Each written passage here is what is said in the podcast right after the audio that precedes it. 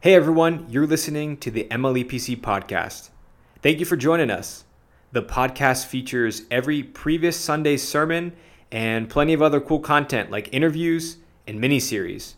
Please remember to share our content and subscribe to our channel so you can stay up to date with everything that we create. You can find out more about what's happening at the church by visiting our website at mlepc.org or checking us out on our social media. Once again, we thank you for tuning in to the MLEPC podcast, and we hope to see you at an event soon. This is an interesting economic time, isn't it? It seems like every time you turn on the news, there's more fluctuation. We feel like we're riding on a roller coaster. The craziest roller coaster I've ever been on like that, I was in Angola. This was when I was working for World Vision, and I went several years in a row. Um, and and the, the country was in war and then out of war and then in war. And you talk about war destabilizing an economy. It was really crazy to see it happen. Um, and the first time that, that I went, you know, prices were okay. There was a reasonable exchange rate. The next time I went, everything was much more expensive, but if you had dollars, you could still use those and it was more stable. The third time I went, they had banned the use of American dollars in transactions. And the money, the inflation was so crazy, it was like triple digit inflation. So, where you used to be able to pay, the, the, the currency is actually the kwanza. So, where you used to be able to pay 10 kwanza for something, my, my, uh, the country director went, took me to lunch and she pulls out the cash to pay for lunch. And it was a bundle 10,000, 20,000, 30,000, three bundles of what used to buy, you know, a house suddenly was buying just lunch. It was crazy to see that change. I remember I, I, I had a, a, million kwanza note. I was so excited to have a million of anything, and it was worth $2.50. what, what Alcorn in his series is talking about is like is that investing in things of this world is like investing in a kind of currency that's, that's where inflation is out of control. That it may have value in a moment, but that value is fleeting. It is going to go away. So when we when we put our, our hope and our trust in, in earthly treasures, he's like, it's not that it's it's sinful, it's that it's foolish. It's that it's it's just going to go away, but what we need to do is invest in things of eternal value, treasures in heaven and, and the way that he points out that we can invest in treasures in heaven is to give away the stuff of earth, to hold it so loosely in our hands that we trust that it is all God's, that God is going to provide and that we can enter into the joy of God the Father by lavishing His love on other people as well. As we let go of our treasure, we gain treasure in heaven. And it's an unbelievably freeing exercise. When we trust the Lord, it, it feels like we're walking a tightrope without a net. But God promises that He will provide. Seek first the kingdom of God and His righteousness, and all these things shall be added to you. When we look at the Sermon on the Mount, the whole, the whole, it's three chapters long. The whole thing is wacky. It's, it's, it's like God turns everything upside down. Everything that you thought you knew, everything that you thought was important is turned upside down. Blessed are the meek, for they shall inherit the earth. You mean the, the, the, the meek who are poor and not grabbing for power and all of those things, they're the ones who are going to inherit everything in the end? That doesn't make sense. I thought you had to fight for yourself and fight for your own. It talks about turning the other cheek, that when somebody attacks you, you don't respond with anger, but instead, in humility, take the hit. That doesn't feel very good either. And Jesus goes through all of these different things where it's like we're losing control, but he's saying, trust the Father. He's the one who is in control, He is the one who will protect you and provide for you. When you have faith in Him, that's when everything comes together. And he specifically then spends a chunk of the passage looking at, at, money and at our, our material goods. How are we supposed to treat that? Our human hearts want to, to store up as much as we possibly can. It makes us feel safe and provided for, and, and everything will be okay. But he's saying that is fleeting. That is going to go away. I know a lot of the lamplighters you've been studying the book of Ecclesiastes. Every, it, everything is meaningless. It's not just meaningless, it's fleeting. It's, it's a wisp of wind, and it's going to fade away so quickly. But Jesus is saying, store up your treasures in the heaven. Earthly treasure is, is fine, but it's temporary. Heavenly treasure is eternal. And we, as Jesus is, is going through this passage, what will you eat? What will you drink? Don't worry about all of those things. Boy, is that ever speaking to us today. How many of you like read or, or, or watch the news and instantly think, ah, you know, it's so crazy what's going on. And yet God is saying, don't worry. It cracks me up that he says, you know, don't worry about what you're going to wear because as soon as I get invited to anything, my first thought is, what do I wear? Women do that, maybe not the guys. But we know that Jesus Christ is the one who is in control and is providing, and we can trust him, even though it feels like eh, it's out of control when we let go of these things. But Jesus is saying to us, the stuff is not what's important. Our hope is in Jesus Christ. If you seek Him first, seek first the kingdom of God, orient your whole world toward Him, and all of the rest is going to fall into place. And boy, is that ever hard. It, it's interesting to think about the human heart and why we are wired to seek treasure. I mean, obviously, it's, it's, it's partly about safety. It's knowing that, that you know, a rainy day fund, it's, it's like knowing that our needs are going to be provided for. It's also sometimes competition or control, like having control over your little sphere, your little life. But God is saying that is absolutely futile. Again, Alcorn says, uh, here's the quote Do not store up for yourselves treasure in heaven. Why? Because earthly treasures are bad? No, it's because they won't last. It, it's like storing up. kwanza, it's, it's like storing up money that is just gonna, gonna disappear in value. Far better to give that away and to help someone who can't buy bread now so that God will provide in the future as well. It's interesting to think about how people have stored up. He uses an example of a man who was a missionary in, um, in Egypt. He was a, a, Borden, like related to the Borden family, um, very, very wealthy, but he felt called to be a missionary and he gave his money to missions and he went himself to, to Egypt and he served there, but then he died very young of spiral, spinal meningitis. And all, you, all that's left is this little tombstone in a back alley somewhere in Cairo. And as Alcorn said, described going to see that, that little headstone and knowing that this man had had an impact on thousands of people, and many, many people became missionaries because of his witness. And then they went from there to the, the, the, the Egyptian museum that has all the treasures of King Tut. And all King Tut's treasures were in a storehouse still. Was King Tut able to take them with him? No. But Borden, his treasure was in heaven. His treasure was waiting for him when he got there. There was nothing that he left behind other than a dusty tombstone in a dusty alley, but the treasure was in Jesus Christ. He knew that his hope and his own life was in Christ. Uh, Alcorn had a quote of a bunch of different millionaires of people that, that had seemed successful from a human standpoint. And, and he's asking the question Did money make them happy? Uh, Pittsburgh's own Andrew Carnegie once said, Millionaires seldom smile. Wasn't that heartbreaking? Some of the most joyful people I've ever met are, are in Africa, and I'm so grateful that we have Pastor Job with us. He's, he reminds me that, that joy is not found in stuff, it's found in life and, and sharing and giving and worshiping the Lord. That is where the great joy is. God wants us, Alcorn says, not to, uh, not to hold on to these things not, and not to not store up treasure at all, but He wants us to relocate it, not renounce our treasure. So relocate it. What does it look like to relocate your treasure? Knowing that, that what is going to keep you safe on a rainy day, what's going to provide for you, is not the stuff here, it's the Lord.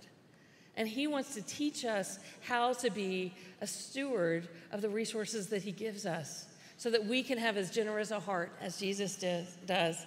Alcorn talks about having a little card in his wallet. It, on one side, it says, God owns it all. I'm only his money manager. God owns it all. I'm only his money manager. And on the other side, it says, God cares what I do with the money that he entrusts me, to me, so I'd better ask him. How many times, uh, okay, Amazon shopper right here, like how many times when I, just before I click the, you know, add to cart button, am I saying, God, is this what you really want for me? So many times I'm sure he would say, No, you do not need another kitchen gadget. but God wants to, to use us and to use our treasure in a way that is going to build his kingdom. And in order to get our priorities straight, we have to think about what his kingdom values are first and foremost. Those who are lost, those who are in need, those who are broken, God wants to give and bless and provide. And as we as we give, we see in the in Acts chapter 2 as all of the Christians came together as their numbers were growing daily, they shared with each other. However one was in need, they would give back and forth. And God used each other, He used the family of God to, to be able to provide for needs. The, the treasure of giving is something we often don't think about. We feel like it's losing control, letting go of something, making a huge sacrifice. But what God is saying is that there is joy and treasure in that, even in the moment. The example that Paul gives as he's gathering up an offering to give to the impoverished uh, Christians in Jerusalem, he gives the example of the Macedonian Christians, and this is what he says in 2 Corinthians 8. Um, out of their, the most severe trial, their overflowing joy and their extreme poverty welled up in rich generosity. Out of the most severe trial, their overflowing joy and their extreme poverty welled up in rich generosity. You don't think of, of severe trials and suffering and poverty in the same sentence as generosity. But he's saying, here were these people who had nothing who had every reason to feel sorry for themselves, who felt like everything was against them, and yet they were looking beyond themselves. They saw, they had a heart for the people of Jerusalem, and they wanted to, to give, even though they had very, very little left. I had a roommate one time when I was in grad school who was, she had the hor- most horrible job I can even imagine. She was a librarian with the University of Chapel Hill, UNC Chapel Hill, and her job was to edit the online catalog every day. Can you imagine how boring that would be? She would sit there at a computer and edit an online database. But she had this amazing gift of generosity. And every year, when, uh, when it came time, they had a giving system through their, their payroll so that they would be able to give part of their paycheck before taxes. And she would pore over all of the different options, and she gets so excited about who she could give to. And she had nothing. The salary that she was making was, was barely minimum wage. And yet she took great delight and giving. And I would watch her go through this process. She would spend hours thinking about, ooh, I could give to this, and oh, I could give to that. And, and you could see where her heart was based on where she chose to, to, to give, even out of her poverty. And it was always so convicting because she took so much joy in that. Whereas I tended to kind of, you know, do the thing because I needed to, but not because I took joy in it. Watching her, seeing her even in her poverty, was, was such a blessing to see how she was building up the kingdom of God. As um, one thing that Alcorn says that I really like, he said, our money can, where our heart is, where our treasure is, can be like a gravitational pull. So if we feel like the money is what we need to, to keep and, and gather and store up, for, for future days, all of our life starts to rotate around that, that center of gravity. It, we, we get into the orbit of that. It's like a black hole that just sucks us in and we can't escape that gravity. But he's saying the thing that breaks it, he says, we escape the gravity, entering a new orbit around heaven, the residence of our King Jesus, where we've invested our treasures. So when we give, we break the power of the gravity. When we give, we're saying, that like I am letting go of control of this and I am seeking the Lord. And we're choosing to shift our allegiance, our, our pull to Jesus Christ, to his promises, to his kingdom, to, to the body of Christ, rather than being sucked into this vortex uh, of, of power and stuff and competition and, and comparison that will rob us of joy. God wants us to be free from that, to be generous as, as Christ is generous, as God has given us all things. He's given us the sun and the moon and the stars and Himself so that we could be set free from all that binds us in the United States. He, one thing that he talks about, um, he has had several conversations with people uh, that, that were longing to have a heart for missions. Like, you know, I really should care more about missions, but, you know, it's really hard to care. I, I, get caught up in my daily life, I get busy, I don't think about it much. And he's like, okay, here's the solution. You want a heart for mission? Give to missions. He said, where your treasure is, there your heart will be also. When you give to the, the East Kano mission that, that Pastor Job is working on, your heart tends to go there because we are excited to see what God is doing with, with the things that we have given to Him. When your heart is with something that you care about rather than with your stuff, it transforms your heart because that's where the treasure is, because you see God at work and God on the move. But this is hard. This is a hard economic season to look at a joyful way to handle money. It has been really, really hard for the church. Uh, with, with all of the craziness with the pandemic and everything that has changed, our, our giving has gone down by 10%. So we've had to adjust, uh, we've had to downsize our staff some, make other program adjustments, and seek the Lord. What I've been realizing is that we often, you know, uh, we've had a, a fairly healthy endowment, um, but we've often trusted in rainy days in the endowment instead of the Lord. But you know what the, the stock market has been doing, and it's been crazy to watch that, that number drop. And it's a reminder. It's like God is saying, Do you trust me or do you trust the endowment? Do you trust me or do you trust the, the bank account? Do you trust me? Are you going to seek me first? And the, the, session has had to just white knuckle it sometimes, saying, Okay, God, we trust you, we trust you, we trust you, we trust you. We don't trust you, we trust you. Lord, I believe, help my unbelief. But God wants to build our trust. And to do that, we have to give Him the treasure to say, This is all yours, Lord. What does that look like for your family? Alcorn challenges us to take a look this week at, at our finances. What do your finances say is where your treasure is? Is your treasure with, with activities or travel or stuff, uh, or your kids, or, or a, a thousand other things? Or is your treasure first with the kingdom of God. My dad always said, write your tithe check first. write your tithe check first. Pay that bill first, give to the Lord first, and then see how all the rest of the money comes together. I, I, I, love the story that my parents tell over and over that, that there was this time that they uh, were living on the GI Bill. My dad was in graduate school, and, and they decided to host a tea to, to tell others about Jesus. They had this little time at their house to tell about Jesus. And my mom had bought some little groceries and things for that, and the check bounced. And she was so frustrated with God. She's like, Here I was doing something for you, and you're not providing. Where are you?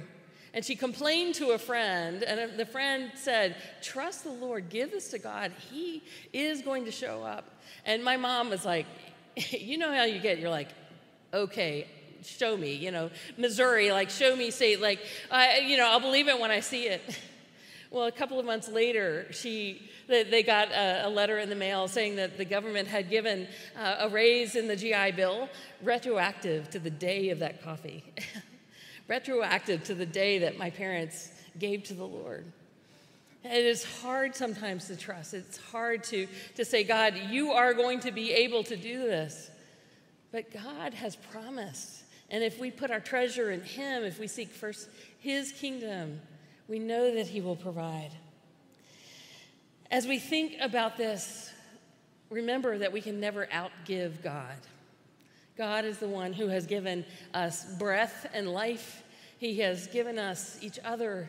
He has given us a calling and a, a purpose in our lives. But more than anything, He has given us Himself. He has given us this table that we come to today. Jesus' body broken for us, his blood shed for us. That is the, the infinite treasure and gift that God could give. He didn't just give us things, he gave us himself. And he gave us himself to set us free, to set us free from the gravitational pull of the world so that our heart can be centered on Christ, that we can be filled up with him and sent out, blessed to be a blessing. As we come to the table, this morning. And as you come to your table at lunch and at dinner, know that God is the one who gives the most generously. May we be children after our Father's own heart.